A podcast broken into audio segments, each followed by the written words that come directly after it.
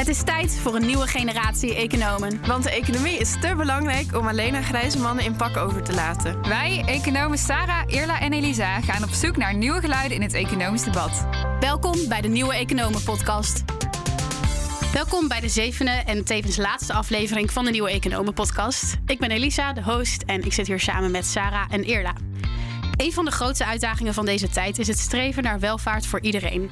Vandaag praten we met Simon Toussaint hierover. Hij doet onderzoek naar vermogensongelijkheid aan Universiteit Utrecht. Welkom Simon. Dankjewel. Noodgedwongen staat de manier waarop we vermogen in Nederland belasten op de politieke agenda. Er was al langer kritiek op het huidige belastingstelsel van economen en ambtenaren, zeker nu grote hervormingen in het coalitieakkoord zijn uitgebleven. Maar door een uitspraak van de Hoge Raad, twee weken na het verschijnen van het coalitieakkoord, kan de Belastingdienst het vermogen in box 3 voorlopig helemaal niet meer belasten. Oftewel, Den Haag moet aan het werk. Hoe groot zijn de vermogens in Nederland eigenlijk en hoe is die verdeling? Is Nederland nou een walhalla voor de allerrijkste? Dat gaan we vandaag allemaal bespreken. Simon, heb jij het regeerakkoord met verbazing gelezen? Nou, ik uh, vond uh, er heel veel dingen heel interessant aan. En als je het hebt over vermogens, vond ik uh, zelf een heel waardevolle stap dat ze dus in 2025 toe willen naar de belasting op werkelijk rendement. Ehm, dat is door de Hoge Raad heeft eigenlijk gezegd, nou ja, leuk, maar dat komt te laat. Um, maar dat is denk ik wel iets belangrijks, omdat uh, de constructie waar in box 3 hebben we dan over, dus de belastingen op uh, aandelen en, uh, en dat soort activa, dat, dat daar een fictief rendement daarmee werd gerekend, dat is eigenlijk iets heel vreemds. En dat was ook niet hoe het in andere landen wordt gedaan. Dus dat daar eindelijk stappen naar werden gezet, vond ik ja, best een goed idee. Nou, ik denk dat we er hier allemaal erg wel een mening over hebben. Maar je was hier natuurlijk al veel langer in geïnteresseerd. Uh, wat maakt dat jij zo geïnteresseerd bent in het onderwerp vermogensongelijkheid? Nou, ik, uh, wat ik het interessant vind aan uh, topvermogens, waar het grootste deel van mijn onderzoek over gaat, is, is dat dat raakt aan heel veel dingen over hoe onze economie is uh, georganiseerd. Dus ik vind eigenlijk een soort van de macro-economie van, van vermogensongelijkheid en topvermogens vind ik het leukst. Dus dan ga je heel erg nadenken, oké, waarom zijn die rijke mensen zo rijk? Nou, dat kan, komt omdat ze aandelen hebben bijvoorbeeld. Dan ga je nadenken, oké, hoe werken financiële markten? Het is vaak ook zo, dat is veel, waar veel van mijn onderzoek over gaat, dat ze uh, uh, bezitters zijn van bedrijven. Dus dat het eigenaren zijn van bedrijven of een groot belang hebben in bedrijven. Ga je over nadenken, oké, waarom zijn sommige bedrijven nou zo waardevol? Of, en waarom zijn ze waardevoller geworden? Dus het raakt aan heel veel onderwerpen. die van heel groot belang zijn in onze economie en samenleving. En voor mij is vermogen een soort van raamwerk waardoor je dus in één keer heel veel kunt zeggen over, over de wereld. En dat vind ik fascinerend. En die andere kanten van vermogen, dus zeg maar uh, mensen met heel weinig vermogen, is dat ook iets waar je naar kijkt? Of, uh... Niet zoveel. Dus uh, ik heb daar een van de eerdere afleveringen ging over schulden, geloof ik, en armoede. Dat vind ik, vond ik een heel interessante podcast. Ik weet daar zelf heel weinig over. ik doe wel wat over de totale verdeling voor sommige van, van mijn onderzoek, maar uh, ik denk het meeste na over de top, omdat dat een heel andere vraagstukken zijn dan ook de middengroep. Hè? Dus de meeste mensen die hebben hun bezit in, in huizen en, en pensioen, als je dat tot vermogen rekent. Uh, en aan de top zie je dat dat heel anders is. Hè? Daar is het dus aandelen en, en bedrijven wat domineert. Dus dat zijn heel andere vraagstukken die daar opeens komen, beginnen te spelen. Oké, voordat we het hebben over de details van jouw onderzoek, wil ik het eerst even hebben over vermogen in Nederland. Uh, Nederland behoort tot een van de rijkste landen van de wereld. Uh, volgens het Global Wealth Report van 2020, een lijst samengesteld door de Duitse verzekeraar Allianz, staat Nederland op de vierde plek van de rijkste landen ter wereld. En een gemiddeld Nederlands huishouden heeft een netto vermogen van zo'n 230.000 euro volgens Steltline. Allereerst, wat verstaan we eigenlijk onder vermogen? Ja, dat is uh, meteen een heel belangrijke vraag. Um, uh, heel simpel gezegd is vermogen de marktwaarde van je bezit min de marktwaarde van je schuld. En uh, nou, heel veel uh, componenten van je bezit en beschuld zijn heel logisch. Hè? Dus je, de waarde van je huis, is bezit. De waarde van je spaarrekening is bezit. De waarde van aandelen die je hebt is bezit. De waarde van je uh, hypotheek is schuld. De waarde van je studieschuld is schuld. Dus dat soort dingen spreken allemaal voor zich. En waar we in Nederland een beetje over struikelen en dat al een jaar of acht doen, is of je pensioenen moeten meerekenen tot bezit. En dat, uh, daar kun je op twee manieren over nadenken. Ehm, waarom het nu meestal niet wordt meegenomen in de, in de gangbare statistieken, is omdat het niet iets is waarover je eigendomsrechten kan uitoefenen. Dus je kunt het niet elk moment opvragen. Precies, dus dat is eigenlijk uh, de, de definitie van vermogen zoals dat in het stelsel van nationale rekeningen uh, wordt gehanteerd, is uh, dat zijn, is bezit waarover je die van economische waarde is. Dus je kunt er marktprijs aan toekennen in principe. En uh, je kunt er eigendomsrechten over uitoefenen. Maar het is, dat is de andere kant van de discussie. Het is natuurlijk wel zo dat daar substitutie-effecten zijn. He, dus als ik verplicht moet sparen via werknemers- en werkgeverspensioenen, dan ga je natuurlijk minder private besparingen aanhouden. Dus vooral in de vergelijking met andere landen geeft het een heel vertekend beeld als je niet pensioenen meeneemt. Omdat dan opeens, hè, dan, dan zijn de ongelijkheidscijfers relatief hoog in Nederland. Maar de uh, collectieve voorzieningen zijn ook heel goed. En uh, als je die component, component, niet meeneemt, dan kun je zomaar tot een vertekend beeld komen in internationale vergelijkingen. Dus voor beide kanten vind ik wat te zeggen. En het hangt gewoon heel erg af van de onderzoeksvraag, welk, of je de smalle of de brede maatstaf moet hanteren. Ja, ik had er toevallig wat over opgezocht. Uh, met, zeg maar, zonder pensioenvermogen stond, stond Nederland bijna bovenaan uh, in het lijstje, zeg maar. Dus net onder de Verenigde Staten. In het lijstje met vermogensongelijkheid. Ja, precies. terwijl als je het pensioenvermogen wel meeneemt, dan staan we opeens in de middenmoot van de OESO. En dat zijn uh, Europese landen en Australië en de Verenigde Staten en Japan. Dus, uh... Even voor duidelijkheid, hoe, hoe komt dat dan dat we lager komen te staan als je pensioenen wel meeneemt? Uh, dat is volgens mij het onderzoek van het CBS waar je je nu op ja, baseert. Klopt, ja. ja. ja, dus dat vind ik mooi onderzoek. wat ze eigenlijk doen is dat je dus je, hebt, je bouwt pensioenrechten op en die kapitaliseer je dan. Hè. Wat is belangrijk om te beseffen bij pensioenvermogen, dat is niet een potje geld wat je nu al hebt. Uh, dat is de hele moeilijkheid. Dus je moet een soort van claim op de toekomst, daar moet je, die moet je kapitaliseren en dus ook verdisconteren. En je moet ook nadenken, oké, hoe lang heeft iemand pensioenrechten, kan hij daarvan genieten? Dus je moet ook wat zeggen over de levensverwachting. En uh, dat laatste is iets wat in deze CBS-studie nog beter zou kunnen, naar mijn mening. Namelijk, zij werken, dat is een beetje een technisch detail, maar zij werken met een soort van gemiddelde levensverwachting, omdat de data niet fijnmaziger dingen toestaan. Maar we weten dat hoogopgeleide en rijke mensen gemiddeld langer leven dan arme mensen. En dat betekent dus dat uh, zij als het ware langer kunnen genieten van de pensioenrechten die zij opbouwen dan arme mensen. Dus um, uh, uit het onderzoek blijkt dat pensioen relatief gelijk gedeeld is. En dat zal ook zo blijven als je met betere sterftekansen werkt. Maar um, het zal waarschijnlijk wel iets uh, minder nivellerend werken dan uh, deze studie nu schetst. En dat weten ze bij het CBS natuurlijk zelf ook heel goed. Hè? Ja, precies. Dus jij zegt, en dat zou eigenlijk nog wel komen, kunnen, want nu in die studie lijkt het een middenmoot, maar het zou ook nog iets hoger uh, uit kunnen. Ja, het zou wel iets hoger kunnen uitpakken, maar dat het nivellerend werkt, dat is natuurlijk heel logisch, want bijna iedereen bouwt pensioen op als je werknemer bent. Dus dat is gewoon een relatief gelijk verdeeld vermogensbestanddeel en het is heel groot. Het is bijna 1600 miljard euro of zoiets dergelijks. Dus dat maakt het ook gelijk het grootste vermogensbestanddeel van huishoudens collectief. In hoeverre verschilt de vermogensongelijkheid nou van inkomensongelijkheid? Hij is groter. Dat is zo in Nederland en dat is zo in alle andere landen en ook in al, alle jaren. Dat is ook niet zo gek natuurlijk, omdat dat is deels een levensloopeffect. Uh, dus uh, oudere mensen die hebben langer de tijd gehad om uh, besparingen op te bouwen. terwijl bij inkomens is relatief gelijker verdeeld. Um, dus uh, dat, dat is eigenlijk het voornaamste. En het is, je ziet ook nog wel enigszins verschillen tussen uh, wie er dan aan de top zit. Hè. Dus de top van de inkomensverdeling, dat zijn werkende mensen, uh, vaak directeuren van bedrijven. Um, of ja, werknemers in, in, in zeer goed verdienende industrieën. En aan de top van de vermogensverdeling zie je die ook nog wel terug als ze ook bezitters zijn van hun bedrijven. Daar komen we nog vast nog wel over te spreken. Maar je ziet daar bijvoorbeeld ook veel gepensioneerden die gewoon uh, geen hypotheek meer hebben op een huis. Dat huis is inmiddels veel waard. Ze hebben ook nog wat spaargeld en aandelen opgebouwd. Uh, maar die hebben natuurlijk bijna geen inkomen meer, want die zijn met pensioen.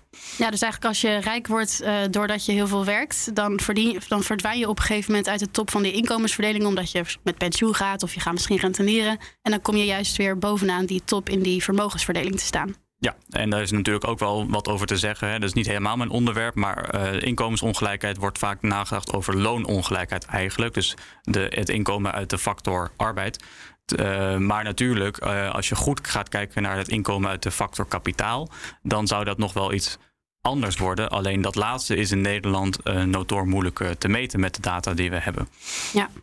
In je onderzoek richt je vooral op het meten van vermogensongelijkheid. Um, ik vraag me gewoon af, hoe stel je nou het vermogen van mensen vast? Want ik kan me voorstellen dat je niet zomaar de spaarrekeningen van iedereen uh, kan observeren. Um, hoe doe je dat, vooral bij die top? Nou, uh, dat is een heel goede vraag. En je hebt er als het ware, nou, eh, globaal gezien heb je drie manieren om, naar, om vermogen, te meten van mensen. En de eerste is belastingdata. Dat is de data die het CBS gebruikt. En die is in Nederland behoorlijk compleet. Onder andere omdat zij wel spaarrekeningen observeren. Hè. Dus de, je moet altijd dingen aangeven bij de belastingaangifte. Maar daar kan je natuurlijk mee sjoemelen. Maar heel veel van die bestanddelen worden ook bij een uh, externe partij gecheckt. Zoals de spaarrekeningen, die moeten de banken ook aanleveren. Dus veel componenten zijn, en de, waarde van je huis is ook goed in beeld. Dus veel componenten van de fiscale data zijn goed in beeld. Sommige iets minder. Uh, maar over het algemeen is dat eh, een van de betere uh, datasets die we hebben. de tweede bron die je kan gebruiken zijn enquêtes. dat is natuurlijk relatief makkelijker op te zetten. En dan ben je ook niet gebonden aan welke bestanddelen worden belast. Je kan ook vragen over bijvoorbeeld auto's en dat soort dingen die buiten de belastinggrondslag vallen. Um, het nadeel is natuurlijk dat mensen vaak niet weten hoeveel ze waard zijn en dat ze het vaak ook niet willen vertellen. Dus je ziet dat rijke mensen uh, significant minder vaak deelnemen aan enquêtes. Dus dat creëert gewoon een soort van bias naar beneden. Uh, dat is een bekend probleem. En de laatste methode zijn rijkste lijsten, zoals de Quote 500 of de Forbes List of Billionaires. Uh, die zich natuurlijk alleen op de top richten. En wat zij doen is dat zij publiekelijk bekende informatie opvragen en gebruiken om tot een schatting te komen van hoe rijk de rijkste mensen daadwerkelijk zijn. Ik heb altijd wel heel uh, fascinerend gevonden dat we zo'n quote 500 lijst hebben. Dat je gewoon per persoon kan zien hoeveel geld ze hebben. En je noemde net nog twee andere voorbeelden. Is dat in, in andere landen gebruikelijk? Ja, uh, dus uh, je ziet dat soort rijkste lijsten in heel veel landen. Nou, Forbes is internationaal wel het bekend, denk ik. Maar bijvoorbeeld in Duitsland heb je Manager Magazine. En um, even nadenken of ik andere namen weet, uh, niet zo snel. Maar ik weet dat, ze, dat er rijkste lijsten in meerdere landen bestaan. Maar ze verschillen natuurlijk wel een beetje. Hè. Dus bijvoorbeeld de Forbes, die kijkt alleen naar dollarmiljardairs. Dus als je dan naar de Nederlanders op de Forbes-lijst kijkt, dat zijn er niet zo heel veel. En ook minder dan je zou verwachten als je naar de quote kijkt. Dus je ziet ook methodologische verschillen tussen Forbes en quote. En waarschijnlijk eh, quote die zal meer mensen op het netvlies hebben dan Forbes. Wat ik ook gek vind als het gaat om data. Um, in 2020 schreef je een ECB-artikel um, ook hierover. Het ministerie van Financiën had namelijk uitgevonden dat het vermogensbestanddeel aanmerkelijk belang tweemaal zo groot was als ze eerder hadden gedacht. Dus we hebben eigenlijk uh, 200 miljard euro over het hoofd gezien. Hoe kan het dat we zo'n groot vermogensbestanddeel eigenlijk kwijt waren of over het hoofd zagen? Nou, en, en, eerst, wat is aanmerkelijk belang? Ja, dat is inderdaad, uh, laten we daarmee beginnen. Aanmerkelijk belang is als, dat is box 2 voor de mensen die je wel eens een belastingstrookje moeten invullen. En dat is als je meer dan 5% aandelen hebt in een vennootschap. Dus dat kan een beursgenoteerd bedrijf zijn, maar vaker is het een PV. Uh, je moet denken aan familiebedrijven, uh, de pizzabakker om de hoek, uh, maar ook bijvoorbeeld Jumbo enzovoort. En ehm, dat is uh, het voornaamste vermogensbestanddeel van de top 1%. Zelfs en, nog sterker geconcentreerd bij de top 0,1%. Dus het is heel belangrijk voor ongelijkheidscijfers en voor de top van de verdeling ehm, om dat goed in beeld te krijgen. Dat is moeilijk omdat box 2 inkomen uit aanmerkelijk belang belast. Dat wil dus zeggen als je dividend uitkeert. Maar de, hè, als je geen dividend uitkeert, wordt ook niks belast. En omdat veel van deze uh, bedrijven niet uh, beursgenoteerd zijn, is het ook moeilijk de marktwaarde vast te stellen. Wat het, dat was bekend. was, en wat Financiën toen heeft gedaan, is dat ze als het ware Um, ze zijn diep in de data gaan graven. Ze hebben geprobeerd moeilijke constructies aan elkaar te knopen. Hè, want het komt vaak voor dat een bedrijf uh, heeft aandelen in een ander bedrijf en heeft weer aandelen in een ander bedrijf. Het zijn allemaal van die ketens om het zo moeilijk mogelijk te maken voor de Belastingdienst, zeg maar. En uh, dat hebben ze zo goed als mogelijk geprobeerd uh, aan elkaar te knopen. Toen kwamen ze tot dat getal. Inmiddels heeft het CBS um, ook aanmerkelijk belang gereviseerd. Uh, dus die hebben heel goed gekeken naar wat Financiën heeft gedaan. Ze hebben iets andere aannames gedaan. Dus het getal is iets lager geworden dan 400 miljard in 2017. Inmiddels is het wel 400 miljard, maar we zijn een paar jaar verder. Uh, maar het, het, is dus interessant inderdaad dat uh, daar opeens heel veel geld bij kwam. En kan het dan ook zijn dat we nu nog andere grote componenten over het hoofd zien? Zelf denk ik bijvoorbeeld aan vermogens in huizen. We weten wel in principe wat voor eerste huis iemand heeft. Maar er zijn ook mensen met een tweede of een derde huis als ze verhuren. Dat lijkt me al moeilijker te registreren. Nou, ik denk dat dat redelijk compleet is, omdat het kadaster houdt het natuurlijk allemaal bij. Uh, dus ik, over de waarde van huizen in uh, de officiële statistieken maak ik me niet zoveel zorgen. Wat je wel ziet, um, is uh, iets dingen, dingen, denk aan cryptomunten. Dat is iets moeilijker. Dan moet je officieel moet je dat aangeven in box 3, want dat is gewoon een belegging. Um, maar dat, door de hele aard van cryptomunten is het heel moeilijk natuurlijk om te verifiëren of uh, hoeveel uh, cryptomunten je hebt. Dus uh, het zou goed kunnen dat daar onderschattingen zijn van vermogen. We hebben het aanmerkelijk belang eerder dus niet goed ingeschat. wat voor gevolg heeft dat voor de vermogensverdeling? Nou, dat had dus in ons ESB-artikel best wel grote gevolgen. We hebben daar toen pensioen niet mee gerekend, omdat dat in de in de CBS-statistieken meestal niet gebeurt. Uh, en dan wat je zag is dat het top 1% aandeel uh, veel steeg. Het was niet een kwart zoals eerder gedacht, maar het was bijna een derde. Dus een, de rijkste 1% had bijna een derde van het niet-pensioenvermogen, laten we het zo zeggen. En de top 0,1% die had, zou iets van een zesde hebben. In de nieuwe CBS-cijfers klopt dat ongeveer. is iets minder dus, hè, omdat zij tot minder aanmerkelijk blank komen. En met name hun 0,1% aandeel lager dan dat van ons. Uh, dat is nog steeds iets van 10 of 11 procent. Maar het is dus rond 2015 was uh, de ongelijkheid het hoogst. Als je het meet met de top uh, 1% aandeel. Uh, en dat is ook niet zo gek, want toen waren de huizenprijzen ook het laagst. Dus na de crisis zijn huizenprijzen heel erg gedaald. Dat is natuurlijk hè, een belangrijk vermogensbestanddeel voor veel mensen. Dus de waarde van hun vermogen slonk. Terwijl de waarde van bedrijven en van aandelen die ging gewoon lekker. Dus dat uh, heeft uh, toen de ongelijkheidscijfers gestuurd. En sinds de 2015 zijn de huisprijzen heel erg gestegen. Wat voor heel veel, voor een brede middengroep uh, positief nieuws is. En waardoor dus hun vermogen ten opzichte van de top is gestegen. Daardoor is dat ongelijkheidsaandeel weer gedaald. Ik vind het altijd heel ironisch dat dan als de huisprijzen stijgen, dat de ongelijkheid dan afneemt. Omdat je ook heel veel mensen zonder huis hebt. Ja, en het is ook nog zo dat uh, dure huizen relatief meer in waarde stijgen. Maar dat, neemt dat neemt CBS dus niet mee in de cijfers. Nou, op zich wel. Maar wat je dus ziet is dat, dat het klopt hè, dat er uh, veel. Je hebt, je hebt dure huizen en je hebt goedkope huizen. Maar een, een, het is denk ik belangrijk om te, om te beseffen wat, er, wat voor een verschil er is tussen zelfs de rijkste 10% en de rijkste 1%.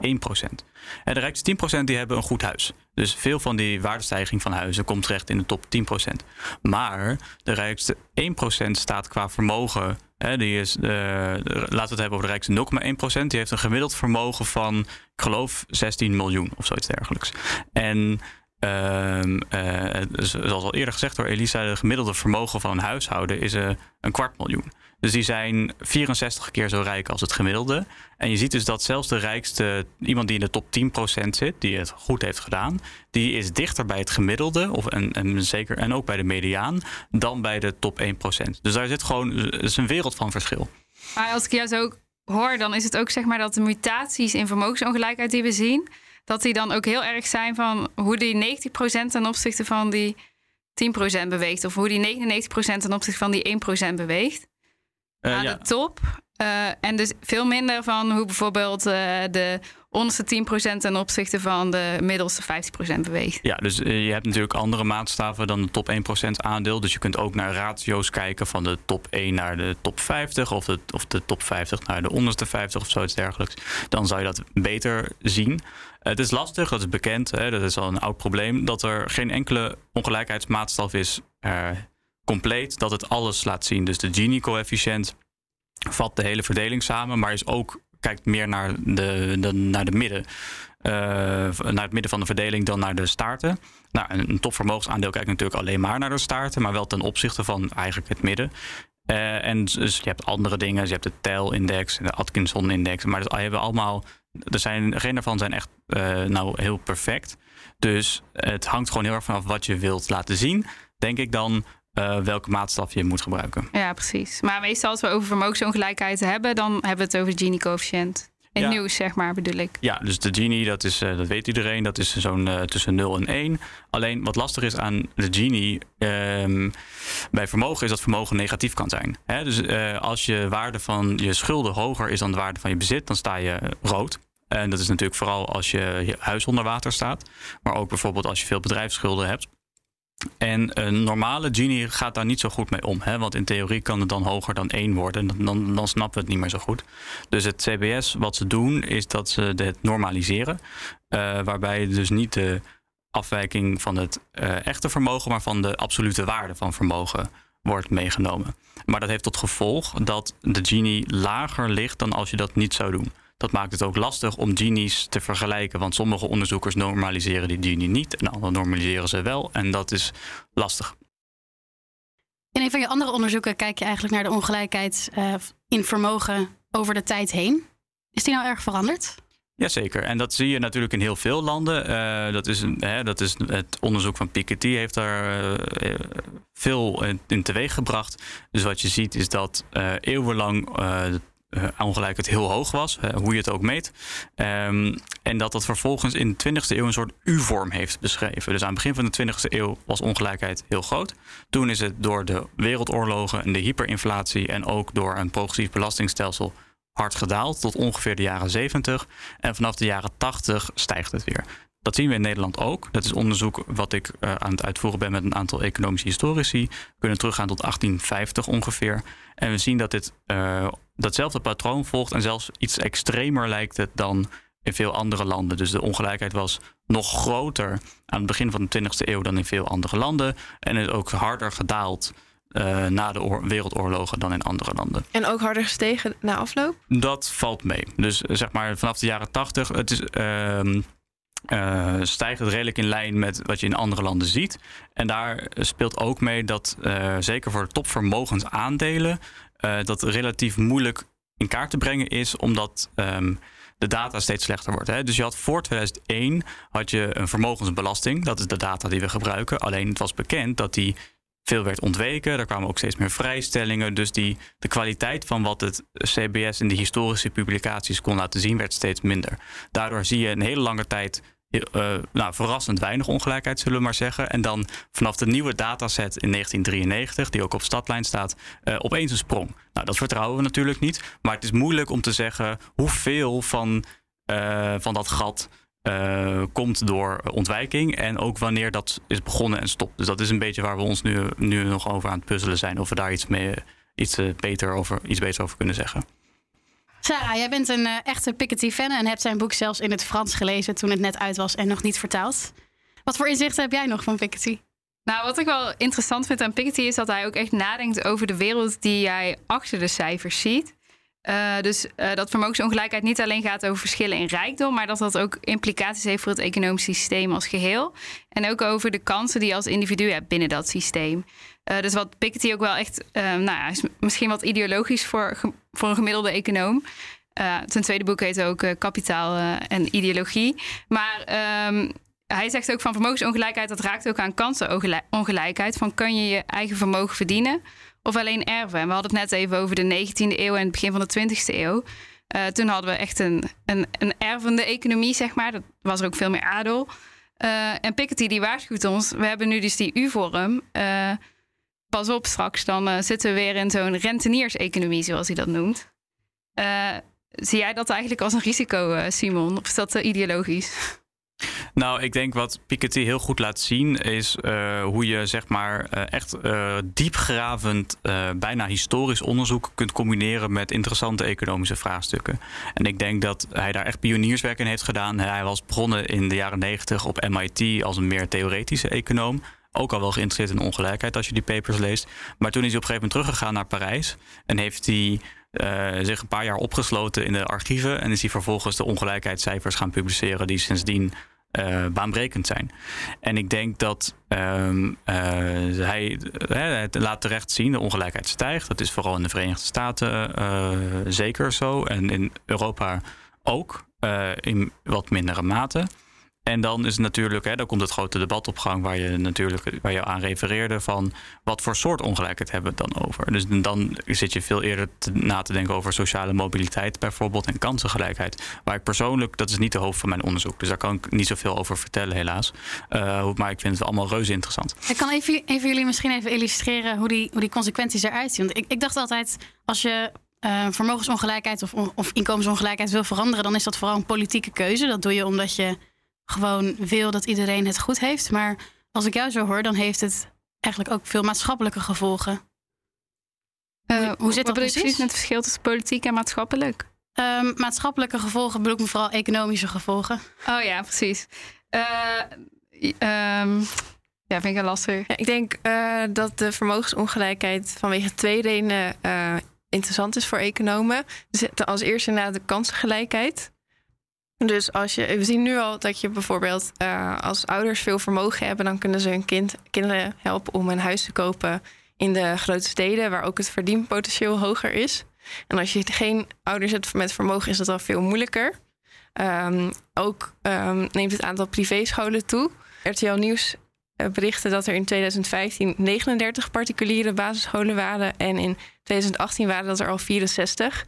Dus als je veel geld, geld hebt, ja, het kan ook door middel van veel inkomen, maar dan kun je je kinderen naar betere scholen sturen. Ja, dus jij zegt eigenlijk uh, dat, dat mensen dat ene meer vermogen heeft dan de ander. Dat dat kan inderdaad een, een politieke daar kun je politiek iets over vinden, maar dat de ene minder kans heeft dan de ander. Daarvan hebben we over het algemeen besloten, we willen dat iedereen dezelfde kansen krijgt. Nou, ik denk, uh, qua economen kan dat de economische ontwikkeling wel in de weg staan als uh, de kansengelijkheid heel erg groot wordt. Want dan kunnen, komen mensen niet op hun maximale potentieel.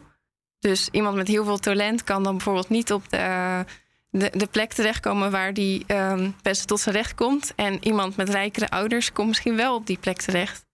Uh, dus dat is denk ik het ene.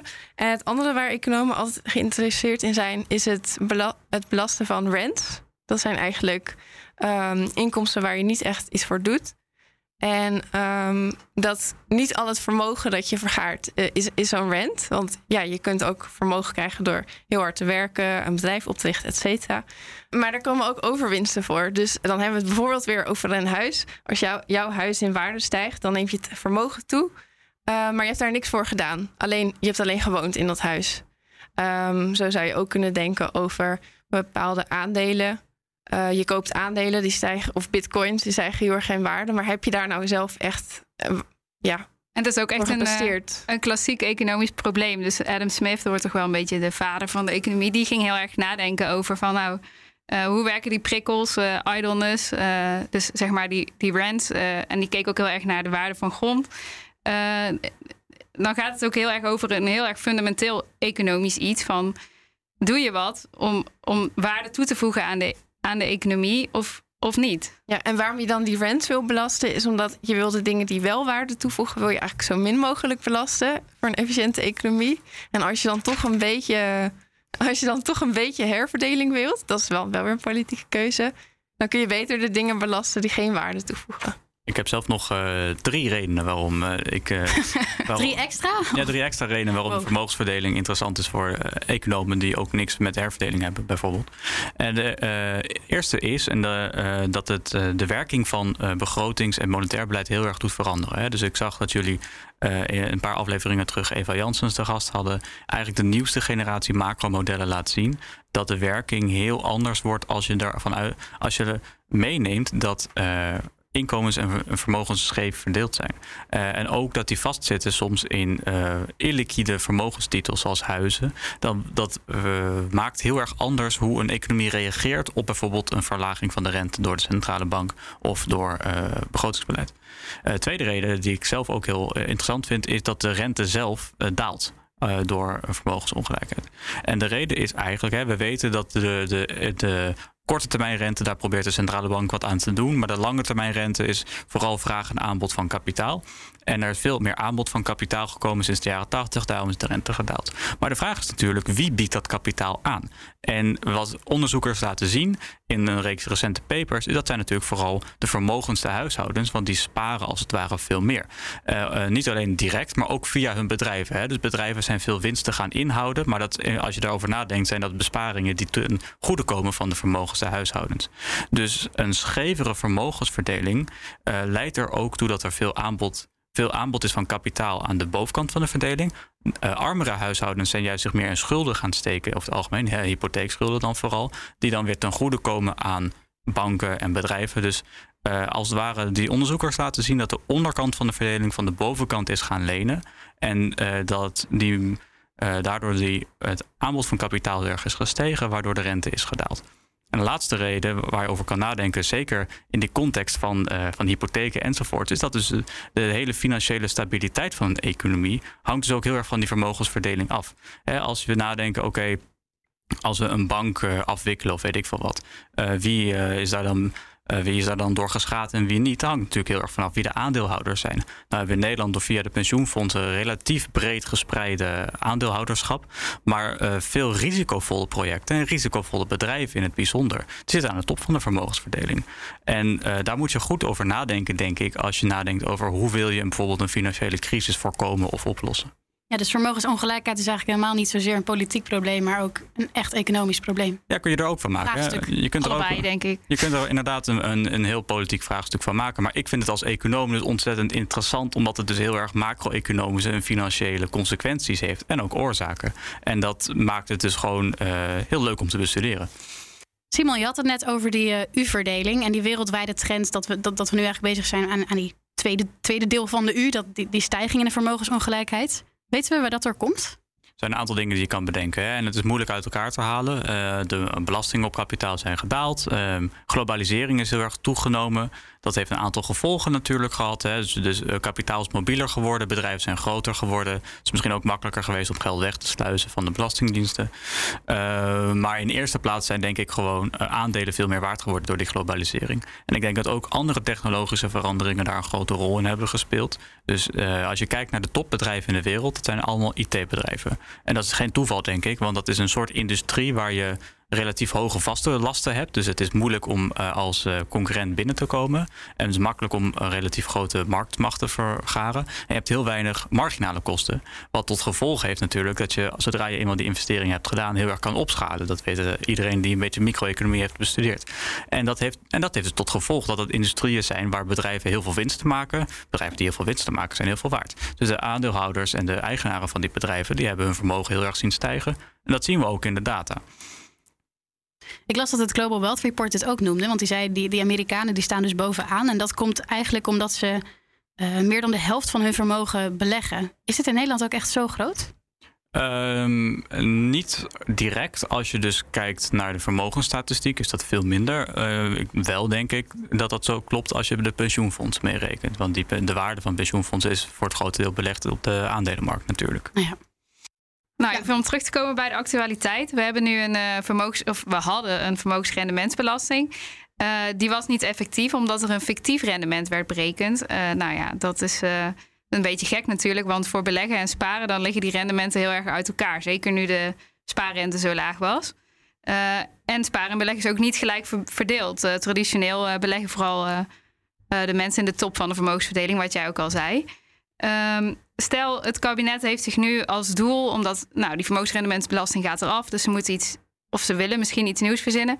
Stel dat ze als doel zouden nemen om de vermogensongelijkheid uh, te verminderen. Um, hoe zou dat dan op een effectieve manier kunnen? Ik. Um Kijk, het herverdelingsvoorkeuren, daar kan ik natuurlijk als econoom niet zoveel over vertellen. Maar ik denk wel dat je kunt na kunnen denken over hoe doelmatig een belasting ja, kan dat zijn. Bedoel ik. Ja, en, en dat is, uh, dat is Um, daarover bestaan twee meningen. Je hebt, de ene mening is dat het efficiënter is om uh, uh, kapitaalinkomens te belasten. Dus dan wil je een belasting op daadwerkelijk rendement, wat het kabinet nu ook heeft voorgesteld. Inclusief alle bronnen, dus ook vermogenswinsten. Dat is als je een, een huis of zo met, met overwinst verkoopt. Dat wordt meestal nu niet direct belast. Dat is eigenlijk heel vreemd. Uh, dat is een mogelijkheid. De alternatief is een vermogensbelasting. Uh, en uh, er zijn eigenlijk twee kampen over uh, of, dat, of de een nou beter is dan de ander. Zelf, hè, ik heb daar geen sterke ideeën over, want dat is meer publieke economie. Dus dan zou je eigenlijk Bas Jacobs moeten interviewen. Zelf denk ik dat de uitvoerbaarheid van een vermogensbelasting een stuk makkelijker is dan die van een kapitaalinkomensbelasting. En dat is misschien ook een overweging die je serieus zou moeten nemen. want weten we hoeveel, weten we hoeveel kapitaalinkomsten mensen hebben? Kunnen we dat meten? Nou, uh, Nederland dus niet zo goed, omdat dat door de Belastingdienst dus niet zo goed wordt bijgehouden. Hè. Dus je hebt landen waar dat wel heel nauwkeurig gebeurt, met name Noorwegen en Zweden. En daar zie je dus dat, uh, daar zie je een aantal interessante dingen. Uh, waar, en een van de interessantste vind ik dat rendementen hoger lijken te zijn voor hoge vermogens. Dat is niet alleen zo omdat ze riskantere aandelen hebben, die natuurlijk een hoger rendement hebben. Maar zelfs mensen die meer aandelen hebben, hebben daar een hoger rendement op dan mensen die minder aandelen hebben. Nou, dat is heel interessant. Er is ook de aanleiding geweest voor een paar onderzoekers om te zeggen: ja, maar als dat zo is, dan is een vermogensbelasting misschien uh, effectiever, omdat het als het ware mensen dwingt een hoger rendement te halen op hun vermogen. als je een uh, de, grondslag van, vermogen van, je, van je vermogen wordt telkens belast. Dus dan moet je er maar als de donder voor zorgen dat je gewoon een hoog rendement haalt op je vermogen en gewoon productief gaat beleggen. Misschien krijg je wel meer innovatie. Ja, dus dat is eigenlijk uh, dat is nu een paper van uh, een aantal onderzoekers in Minneapolis die dat eigenlijk beargumenteert. En zijn allemaal het weer mee oneens. Dus daar heb ik niet een heel sterke mening over, maar ik vond het wel een heel geinig paper. Ik kan me ook wel voorstellen, want je hebt natuurlijk nu een heel onderzoek gedaan naar wat, wat, wat, hoe hoog is het topvermogen. Uh, als de Belastingdienst daar alle rendementen op wil weten, dan moeten ze misschien ook een uh, heel onderzoek gaan doen. Dus dat lijkt me ook wel lastig, die uitvoerbaarheid dan. Ja, dus dat, dat, is, dat is dus ook heel erg lastig. Zeker omdat je dus voor langere tijd moet bijhouden wanneer iemand een aandeel heeft gekocht als je de vermogenswinst wil uitrekenen. Want dan heb je de historische kostprijs nodig. Dus dat is heel ingewikkeld. Het kan wel. In Noorwegen en Zweden doen ze het gewoon. Maar uh, dat is in uh, Nederland wordt dat nog niet zoveel uh, gedaan. Nee, het lijkt me ook een risico als ze zeggen van oh, bij de spaarrekening kunnen we het heel makkelijk vaststellen en bij de topinkomen, topvermogens niet, dan wordt het extra scheef. De status quo is eigenlijk dat de rijkste 1% relatief weinig belasting betaalt. Dat heeft het Centraal Planbureau in maart uitgebracht in een onderzoek. Daarbij keken ze dus niet alleen naar de inkomstenbelasting, maar ook naar alle belastingen op vermogen. En ehm, als percentage van hun inkomen geeft die top 1% dus minder uit aan belastingen. Um, dus ons belastingstelsel is minder progressief dan we eigenlijk dachten. Speelt ook BTW volgens mij een grote rol bij? Ja, dat klopt. En ook de waarde van collectieve voorzieningen hebben ze daarbij aan toegevoegd. Ik vond het een heel mooi onderzoek. Ik was ook bij de presentatie toen uh, destijds. vond het uh, heel mooi gedaan. Uh, en ik denk dat hier ook veel dingen dus samenkomen over het huidige belastingstelsel. Dus een belangrijke reden waarom uh, de top van de, in dit geval inkomensverdeling, weinig belasting betaalt, is omdat het grootste deel van hun kapitaalinkomen in box 2 zit. Hè. Dat is dus inkomen uit aanmerkelijk belang. Maar daar kan je dat dus bijvoorbeeld oppotten. Of je kan lenen tegen de waarde van je bedrijf. En dat mag je wegstrepen tegen dingen in box 3. Dus dat soort constructies zijn, maken het heel eenvoudig om relatief weinig belasting uh, te betalen. Dus ik denk dat dat heel goed aansluit bij de discussie die we net hadden over hoe geef je zo'n belasting op kapitaal of kapitaalinkomen nou vorm. Wat ik me trouwens nog afvroeg, is die, uh, die vermogensrendementsheffing. Uh, die gaat door de uitspraak van de Hoge Raad en nu even eventueel tijdelijk vanaf. Die gaat eventjes weg. Denk je dat je dat gaat zien in de vermogensongelijkheidscijfers? Het is mogelijk. Hè. Bas Jacobs die was daar heel erg bezorgd over. Uh, en dat zou goed kunnen. Je moet wel bedenken dat het natuurlijk... Dit is een probleem voor box 3. Dus dat is een probleem voor aandelen en spaargeld. Het is niet een probleem voor box 2. En ik denk niet dat het heel eenvoudig is voor een aanmerkelijk belanghouder om heel snel uh, dat over te hevelen naar box 3 in het algemeen. En, dat, uh, en dat, omdat dat dus het belangrijkste component is voor de top van de verdeling, vraag ik me af of je het aan de echte top ziet. Maar ik denk voor zeg maar, de subtop dat het nog wel wat tot verschuivingen kan leiden. Misschien uh, neemt de vermogensongelijkheid juist af omdat de gemiddelde Nederlander veel minder belasting op zijn vermogen betaalt. Ja, het zou kunnen. Dat, uh, ja, misschien dat mensen, dus, ja, dat mensen ja. hun huis erin uh, overhevelen of zoiets dergelijks. Ik uh, weet daar te weinig van de juridische sluipweggetjes, maar dat zou wel maar kunnen. Ja, we gaan het zien. Nog even een laatste zijstap. Simon, ik zie jou best wel vaak voorbij komen in het publieke debat. Je hebt onder andere een ESB-artikel geschreven en ook in de krant wordt jouw naam al soms genoemd. Um, zoek je dit zelf op? Nee, Uh, maar uh, het onderwerp leeft. Dat, uh, we raken er ook niet over uitgepraat. Uh, en dat vindt de kranten dus ook. En daarom komen ze nog wel eens bij mij terecht. En dat vind ik natuurlijk heel erg leuk. Maar het is ook lastig. Hè? Want je wilt gewoon... Ik ben wetenschapper, ik wil onderzoek doen. En ik ben geen meningenmaker. Nee, anderzijds wordt jouw... en mijn trouwens ook onderzoek natuurlijk wel betaald door de belastingbetalers. Heb je misschien ook wel een...